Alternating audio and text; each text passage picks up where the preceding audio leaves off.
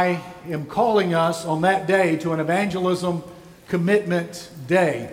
I want to ask you to establish a goal each week, a weekly goal of how many times you'll share the gospel and invite someone to Beech Haven in a week. I want to ask you also to give an hour a month to outreach visitation. We'll ask our deacons to start that in September. We're asking our members to join us in January for that. We're call, going to call that Grow Visitation. I want you to renew or begin a prayer, a prayer list of 15 people who worry you and concern you spiritually that you'll pray for every day. And then August the 10th, I want to ask you to participate in evangelism training on that Sunday afternoon, August the 10th. Someone in our congregation that has done that is Donnie Pickering. And I want to invite Donnie to uh, go ahead and come and share his Baltimore testimony. I got to be Donnie's partner uh, during that time, and we had a marvelous time together sharing the gospel on the streets of Baltimore. Would you give Donnie Pickering a Beech Haven welcome?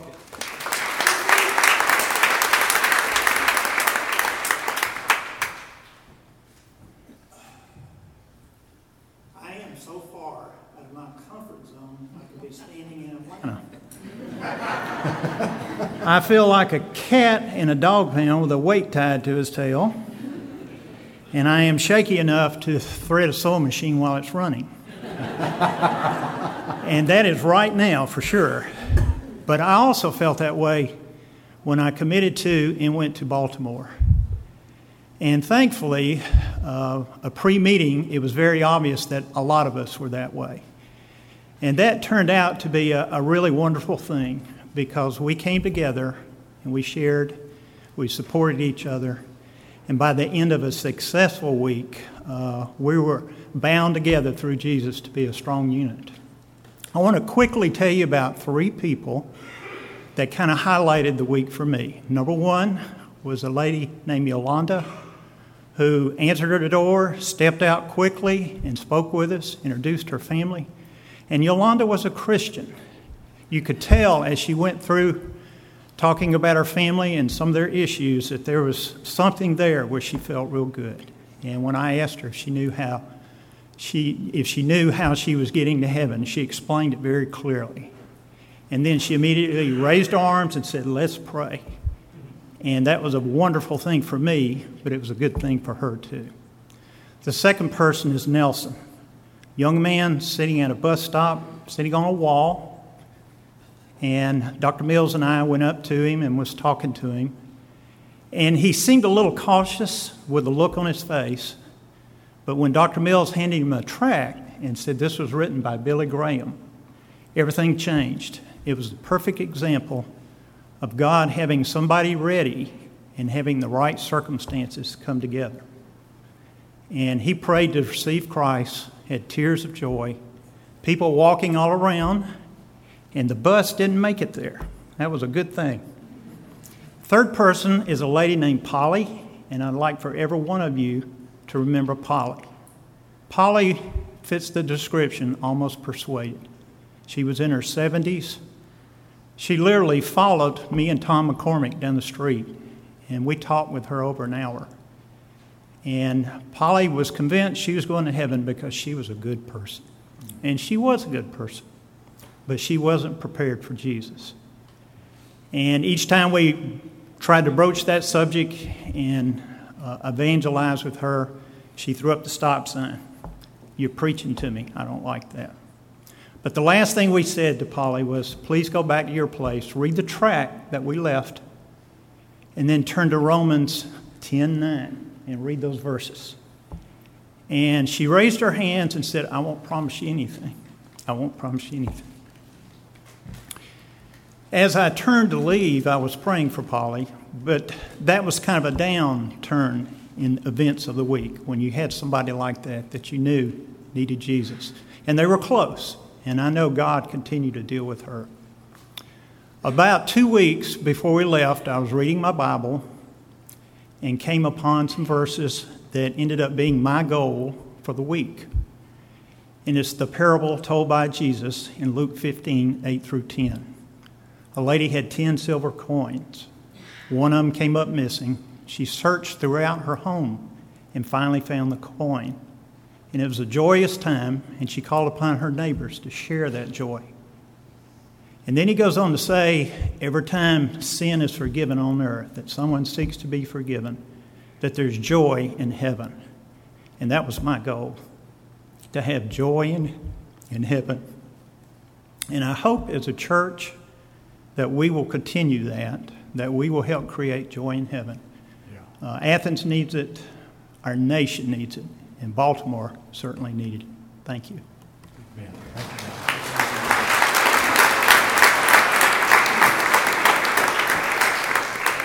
you. Donnie also participated in evangelism to Arnie and to um, Demetrius and some others that came to the Lord uh, there. He didn't have time to share all of that, but it was good to be his partner on uh, Friday.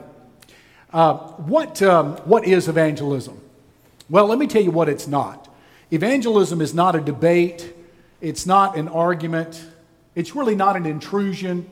If you practice the golden rule and you're kind, that's generally the response you'll get back from people. Uh, it's not necessarily an intellectual exercise. You don't have to know everything to be effective in uh, evangelism. It's not something that's just for the gifted or the extroverted. In fact, the most effective witnesses I know are actually uh, term themselves introverts. And I've been very encouraged by that. Southern Baptist's most brilliant witness since World War II was Dr. Roy Fish. Uh, my evangelism professor and colleague, when I was there, Dr. Fish was uh, introverted, shy, but always effective. Evangelism is simply this it is verbally sharing the good news of Jesus Christ and the Holy Spirit's power and inviting people to trust Christ as Savior and to follow Him as Lord. And so, if you can be kind, if you can share the good news of Christ and invite people to come to Jesus, you can be effective in this thing the New Testament calls evangelism. Now, one of the things that you're going to have to do and that I need to do constantly is to make sure my heart is where it needs to be when it comes to evangelism. And the Apostle Paul demonstrates that with a burden for those who are lost. Beginning in Romans chapter 9 and verse 1, he said, I tell the truth in Christ, I'm not lying. My conscience also bearing me witness in the Holy Spirit that I have great sorrow and continual grief in my heart. For I wish that I myself were accursed from Christ for my brethren, my countrymen, according to the flesh, who were Israelites. Now he picks up again on that theme in chapter 10, beginning in verse 1. Brethren, he says in chapter 10, verse 1 Brethren, my heart's desire and prayer to God for Israel is that they may be saved. For I bear them witness that they have a zeal for God, but not according to knowledge. Paul had a burden for souls, and the greatest witnesses we know in all the scripture had a burden as well. I will tell you, you can be effective if you'll learn to acquire and maintain a burden for those without Jesus Christ.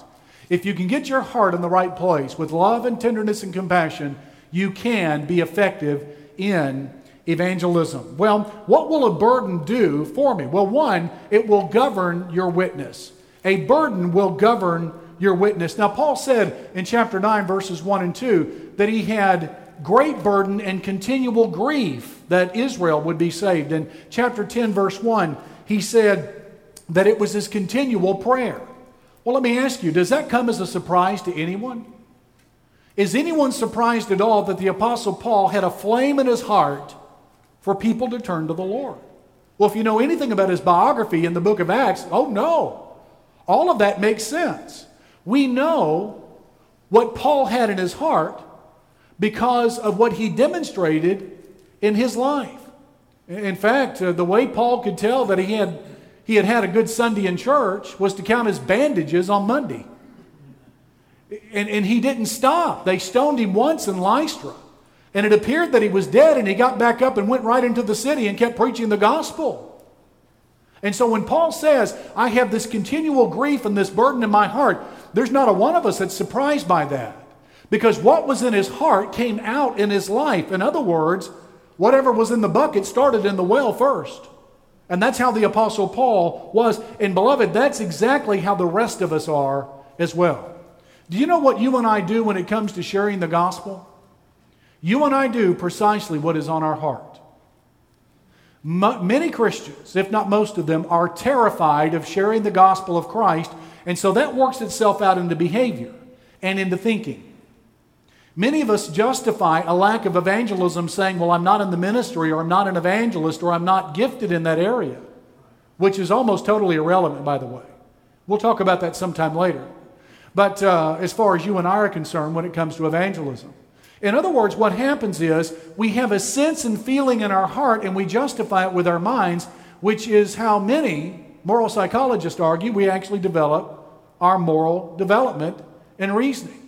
Now, I uh, want to uh, share with you Jonathan Haidt has written a book entitled The Righteous Mind.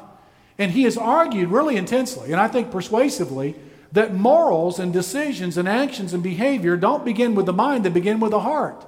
Well, Paul could have told us that in Romans chapter 2, uh, is what he could have done. The condition of our heart will govern our lives. And that's why I'm urging and encouraging you. If you can get your heart wrapped around this, you will end up doing evangelism, if you can get a heart for it. And Jonathan Haidt compares it to an elephant and a rider. So often we think the mind and reasoning happens to be the elephant, the dominant factor in our behavior. He actually says that the elephant happens to be our heart, our soul, our intuitions, what is in our spirit. And that what happens is that we have an emotional reaction to something and we spend the rest of our lives mentally trying to justify it. And I have seen that over and over again. Now, as Christians, our heart and soul is to factor into these things, but Scripture is to be number one when it comes to this. And as we grow in the Lord, we are to set aside our hearts and souls as the elephant. And we're to let the scripture be the elephant in our lives. But the truth is, so many of us are driven by what we feel and then we justify it with our minds. Husbands and wives do that with each other. Uh, we do that in work. We do that in so many different places. Ladies and gentlemen, I do want to say to you, though, if you can get your heart around the need of lost people to meet the Lord Jesus Christ, you will find a way to do evangelism. That's what led one preacher to pray Dear God, may the fire in our heart melt the lead in our feet. A burdened heart will govern your witness. If you can get your heart around it, you can become effective. But that's not all. Not only does a burdened heart govern our witness, but it also improves your witness. Now, Paul knew the benefits of being an effective, uh, or of having a burdened heart. One benefit happens to be a burden imitates the best witnesses. David said in Psalms 119:53, "Horror has taken hold upon me because of the wicked that forsake your law." David also said in Psalms 126, 5 and 6, They that sow in tears shall reap in joy. He that goes forth weeping, bearing precious seed, shall doubtless come again rejoicing, bringing his sheaves with him. Then Jeremiah said, All that my head were waters, and my eyes a fountain of tears, that I might weep day and night for the slain of the daughter of my people. And let them make haste, and let them take up wailing for us, that our eyes may run down with tears, and our eyelids gush out with water. The Apostle Paul said, For three years I did not cease to warn everyone night and day with tears. Then Jesus, uh, Jesus um, when he came to Jerusalem, Luke records, when he came near Jerusalem, he beheld the city and he wept over it. And so, whenever you have a burden on your heart, you imitate the best Christian witnesses that have ever been. But that's not all. A burden not only imitates the best Christian witnesses, but a burden previews judgment. A burden previews judgment day. The truth is, is that when your heart is racked with a brokenness and a burden for people to be saved, it shows itself on your countenance. And tears and brokenness end up pointing to the judgment day that is coming. The final day where the rich and the poor, the great and the small, will all appear before the judgment bar of Almighty God. That's what will take place. And, ladies and gentlemen, the Bible describes the future judgment as wailing and gnashing of teeth. And when that appears on your face with a burden and a brokenness, it communicates to a lost and dying world their urgent need to see and turn to Jesus Christ. In other words, there's a judgment, a preview of judgment on your face, and it helps to communicate the message. Then a burden builds our credibility.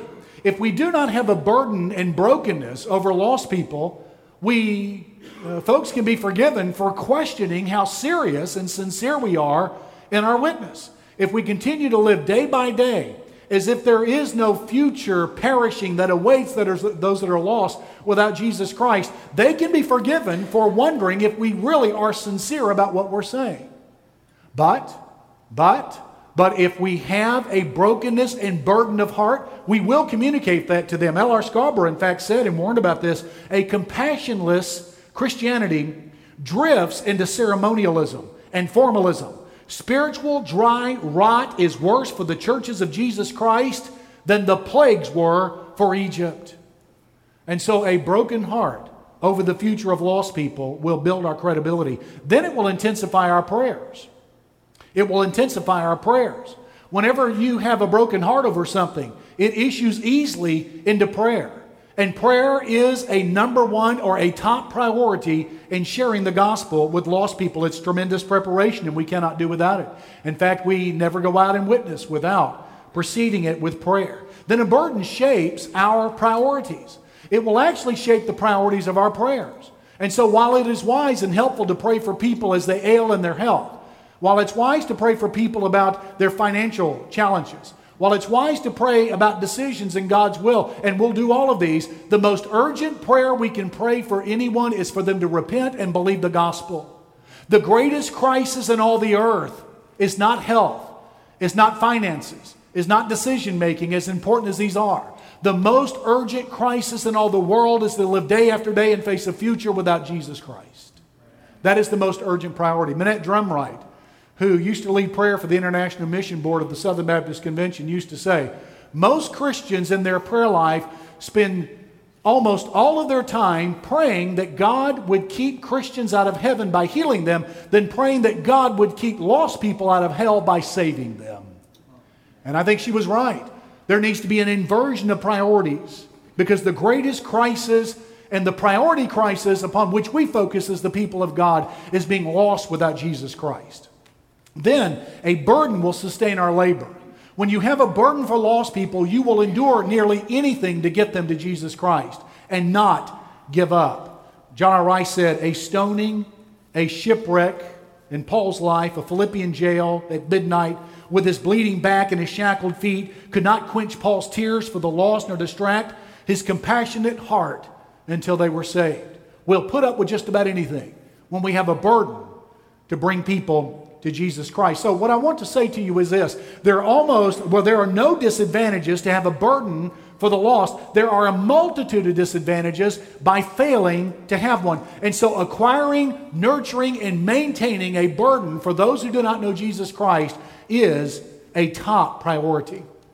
But then the third thing a burden will do for us is a burdened heart will clarify your witness.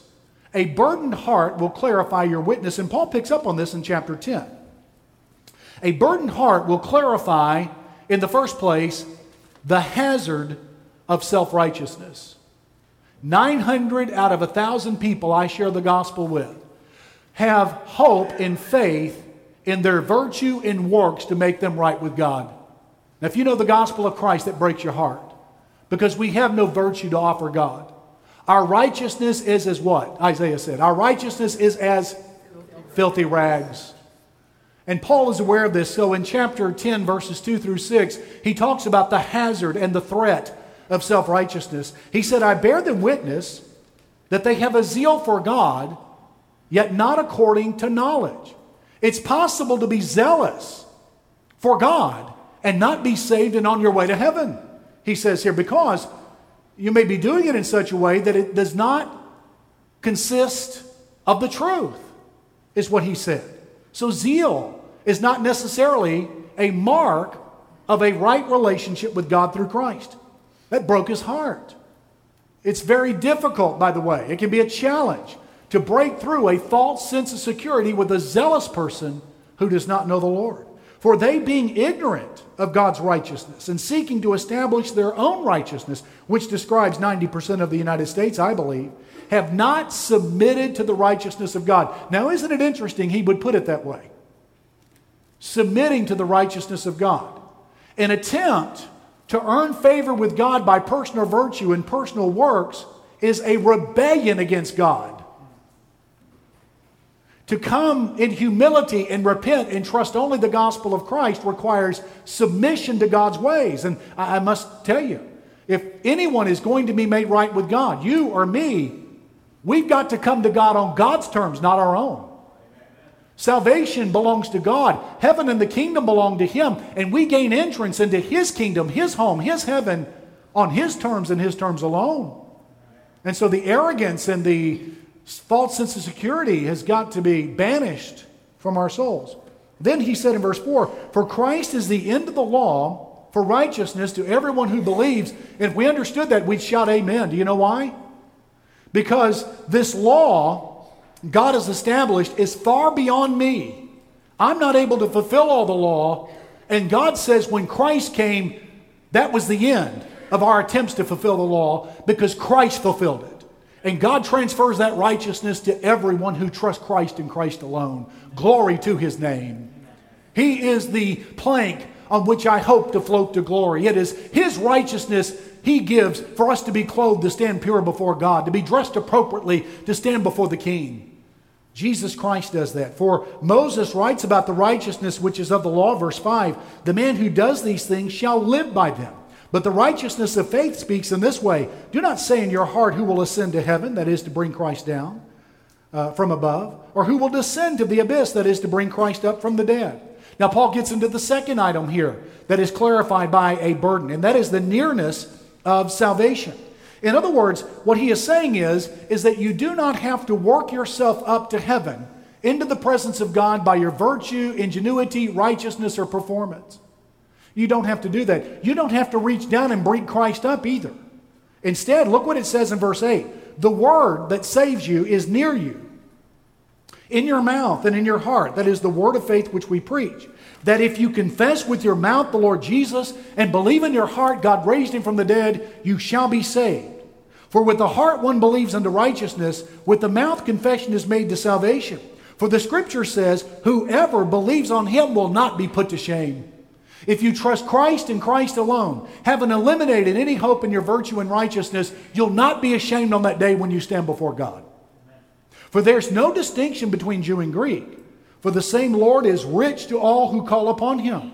For whoever calls on the name of the Lord shall be saved. Let me ask you this Is there anything here in this text that the ordinary, average non Christian cannot do? It doesn't require fulfillment of 600 Old Testament laws, which were there, there were that many and more. It doesn't require elevating yourself by virtue and self performance to be made right with God. What does it say here? Salvation is as close as your mouth. Salvation is as simple and easy as speaking a word, a sincere word. If you confess with your mouth Jesus is Lord, which Roman soldiers had to confess Caesar is Lord annually to keep their position in lives, if you can put yourself on the line and declare Jesus Christ is Lord, and believe in your heart that God raised him from the dead, that's how close your salvation is. And how broken hearts are when we realize salvation is that immediate. It is in close proximity. It is closer than the skin. It is closer than the breath that we breathe. And yet people will not turn to Jesus. That's enough to break a heart. It clarifies the nearness of salvation. It clarifies the responsibility then also for evangelism. When you have a heart for lost people, you take it upon yourself to do something about it. Beloved, I know that David Mills will not win the whole world. But if they die and they perish, I want them to perish with my arms around their knees and pleadings from my voice and tears from my eyes. I can't win them all, but I'm going to try and I'm going to give all my life to mobilize the army of God in His church to vanquish sin and vanquish unbelief and give themselves to Jesus Christ. And I'll not rest until my dying breath. Amen. Why? Because of this text. Look what it says in verse number 14. How then shall they call on him in whom they have not believed? Well, that's a rhetorical question, expecting the answer what? Well, let's read it again. How shall they call on him in whom they have not believed? They never will, will they? There's no way they can call on him without believing. And how shall they believe in him of whom they have not heard? And how shall they hear without a herald? It says preacher here in this text. That's not someone behind a pulpit. That's any Christian who acts as a public announcer for the gospel of Christ. And how shall they preach unless they are sent, as it's written? How beautiful are the feet of those who preach the gospel of peace, who bring glad tidings of good things. But they've not obeyed the gospel, for Isaiah says, Lord, who's believed our report? So then faith comes by hearing, and hearing by the word of God. All a lost person has to do to be saved is repent and believe the gospel. But God has made the delivery of the gospel a bit more complex. And that is, He has inserted you and me in the mix. If we are, if they are to hear the gospel of Christ, we must tell them they'll not hear without us. And that's why I want my life to be a flame for Jesus. I don't have the gift of evangelist. I've served in that role. That's not my gift. Evangelism scares the daylights out of me. I think that's one reason I can teach it. I've struggled with all the difficulties and all the problems of it. But I grew out, grew up without the gospel of Jesus Christ. I grew up in a home that never mentioned Jesus, that did not open a Bible and did not say a prayer. And yet, Sunday school teachers and a pastor were compassionate and kind enough to share the good news of Jesus with me. And teenagers in my school would pick me up for church and bring me. And I would hear the saving gospel of Jesus Christ in the middle of an agricultural village in the Central Valley of California. One day, April 5th, 1982, God reached down and saved me when I called on his name. And I do not want others to go the rest of their life without hearing the gospel of Christ. 16 years of my life was too long. And so it is our responsibility. And I, I want to say to you when you get this around your heart, you take it as your own personal responsibility. Members of the Salvation Army wrote their general, General William Booth, saying that our work is not being effective, no one's being converted or coming to Christ. What shall we do? And he wrote a two word response in a letter, and he said, Try tears. He was wise and he was right. John Harper was a Baptist pastor in Scotland. Moody Memorial Church in Chicago called him to pastor that great church in 1912. He was a widower and was traveling across the Atlantic with his daughter to uh, catch uh, a train to Chicago to take up the helm of that pastorate. While on board this ship in 1912, it hit an iceberg and it began to sink. He was sailing on the Titanic on its maiden voyage. And as it went down, witnesses say that John Harper, the, pa- the pastor, cried out to uh, passengers to repent and believe the gospel. One man chastised him for sharing the gospel as the Titanic was going down. And Harper said, Here, take my life vest. Obviously, you need it more than I do. And gave it to him. He handed his daughter off to someone in the lifeboat and continued witnessing as the ship began to uh, lurch into the water. The ship went down. And about four years later, in a Titanic survivors meeting in Canada, one man said of John Harper, he went into the water. It was icy, it was cold, and yet I heard him pleading with people to believe on the Lord Jesus Christ and be saved. He came to me one time and said, Now believe on the Lord Jesus Christ and be saved. I rebuffed him. He came back a second time and I gave my life to Jesus Christ. In the icy waters of the Atlantic with the Titanic tragedy, John Harper had such a burden on his heart to bring men and women to Jesus Christ that even the fear and the threat of hypothermia could not silence him. That is what you do when you have a heart to bring lost people to Jesus Christ. Is anyone here grateful that someone told them about Jesus? Is anyone happy that they're going to miss hell and gain heaven? Is anyone here happy that they don't have to worry about what they cannot keep and don't have to worry about losing all that they could gain in Jesus Christ? Is anyone here happy with the beauties of his face? Is anyone here happy with the cleansing of sin? Is anyone here happy with the assurance of salvation?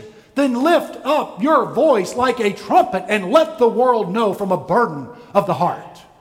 Jesus Christ is Lord and he saves whoever will call upon his name. It's time to do it. This county is needy.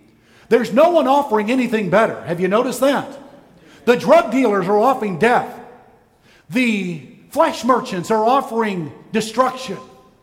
Uh, the truth is, is that no one is offering anything that compares to the royalty and the glory and the majesty of Jesus Christ. They need Jesus, and you can bring them to Him if you'll get a burden on your heart. Jesus had this.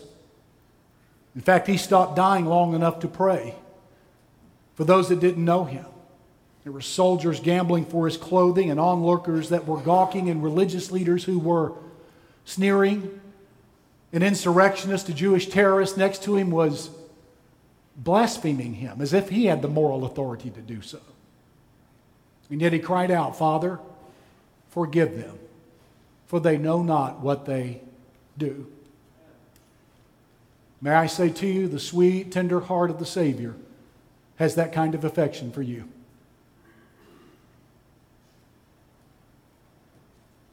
No matter what it is that's bothering you right now about your behavior and your walk with God, your sin and your failure, the embarrassing episodes of your life, the Savior cried out for you, Father, forgive them. That is the tenderness of the Savior. And He loves you. He bled in your place. And He's urging and pleading with you now to forsake your life outside of Jesus Christ and urging you to come to Him, where He will receive you. If you'll trust His cross and resurrection alone, He will receive you, cleanse your sin, something you could never, ever lose the rest of your life or eternity. You'd belong to Him forever. That's the sweet, tender affection of the Savior. I think it's only right and decent to turn to Him today.